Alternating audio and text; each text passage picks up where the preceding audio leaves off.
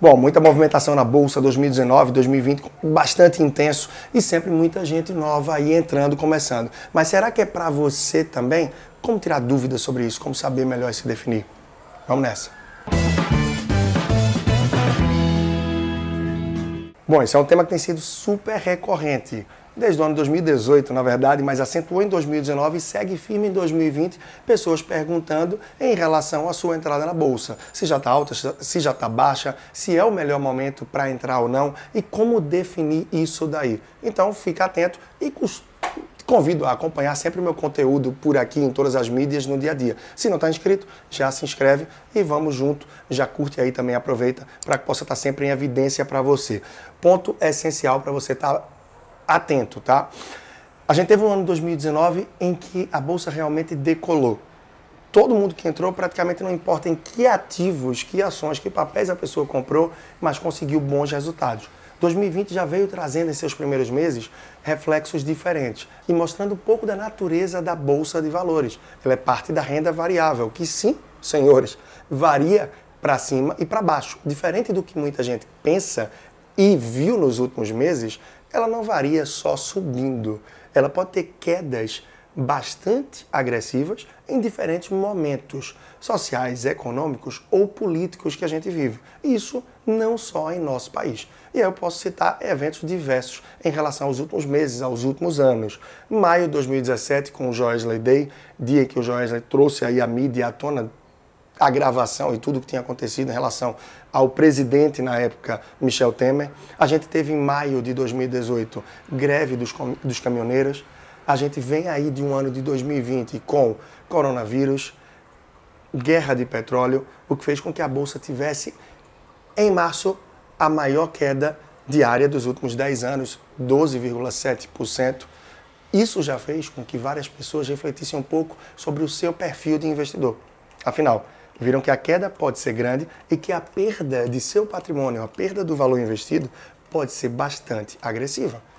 Várias pessoas não tinham enfrentado ainda um momento como esse, um momento de circuit break, onde a bolsa realmente para após uma queda de 10%. Então, depois de um momento como esse, várias pessoas viram que sim, estão suscetíveis aí a variação, a volatilidade da bolsa, que talvez não tenha tanto perfil para isso. É o momento mais onde eu mostro que não, a renda fixa não caiu, como eu já defendo há bastante tempo. É necessário que você tenha uma diversificação de sua carteira. Você pode ir para qualquer uma das corretoras que a gente tem no Brasil e você vai ver que todas elas, independente do seu perfil de investidor, mais conservador, moderado ou agressivo, você vai ter um percentual de sua carteira que deve estar alocado sim na renda fixa. Então, isso é muito condizente, como eu acabei de falar, ao seu perfil de investidor. Em momentos como esse, nada mais do que botam à prova esse perfil.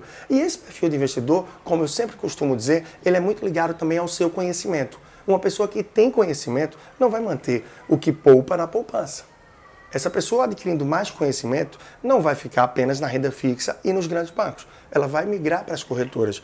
Migrando para as corretoras e procurando mais conhecimento, essa pessoa não vai ficar apenas na renda fixa das corretoras. Ela vai passar a usar um pouco mais, explorar fundos multimercados. Ela vai começar a entrar na renda variável, em fundos de ações, em ETFs. E se você quer saber quais são os produtos ideais para quem está começando na renda variável, eu vou deixar o link aqui na descrição para que você possa acessar um outro conteúdo que eu trago trago boas orientações e produtos que podem ser bem interessantes para esses primeiros passos na renda variável.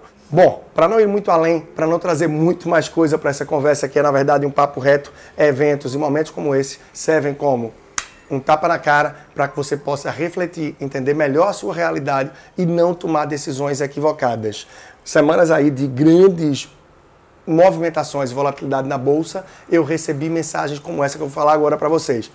Tive a recomendação de um amigo que falou que a ação de tal banco caiu muito devido ao que ocorreu essa semana. E ele me sugeriu que, pelo menos para começar em ações, comprasse 5 a 6 mil reais dessa determinada ação.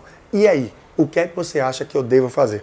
Essa pessoa veio para mim, já que eu fiz o trabalho de assessoria, de orientação, educação financeira para ela, com essa dúvida. E sabendo a condição, a realidade dessa pessoa, o que é que eu disse? Você está numa fase de formação de fundo de reserva, de reserva de emergência. Portanto, você deve focar em ativos, focar em investimentos de renda fixa, com alta liquidez, onde de fato o seu foco é esse, alta liquidez e não rentabilidade. Será que durante a formação dessa reserva de emergência é coerente você botar num produto só porque o preço caiu? Claro, um bom momento para comprar, mas você está ali se expondo a um risco maior do que o que você pode, afinal, se o preço caiu, ele pode cair ainda mais. E como se trata de um capital de reserva de emergência, se você precisar dele, pode ter uma mordida que não seria válida enfrentar. Essa pessoa reconheceu e viu que era melhor seguir na linha de produtos de alta liquidez e conservadores. Então, entender o seu perfil, entender um pouco dos produtos e do perfil dos produtos que se adequam à sua realidade e ao seu momento da vida financeira é essencial para que você seja o mais assertivo possível. Leandro Trajano, personal financeiro, acompanha mais do meu trabalho através do Instagram, arroba personal financeiro, podcast YouTube, procurando por Leandro Trajano e conheça mais também, claro, através do meu site leandrotrajano.com. Até a próxima.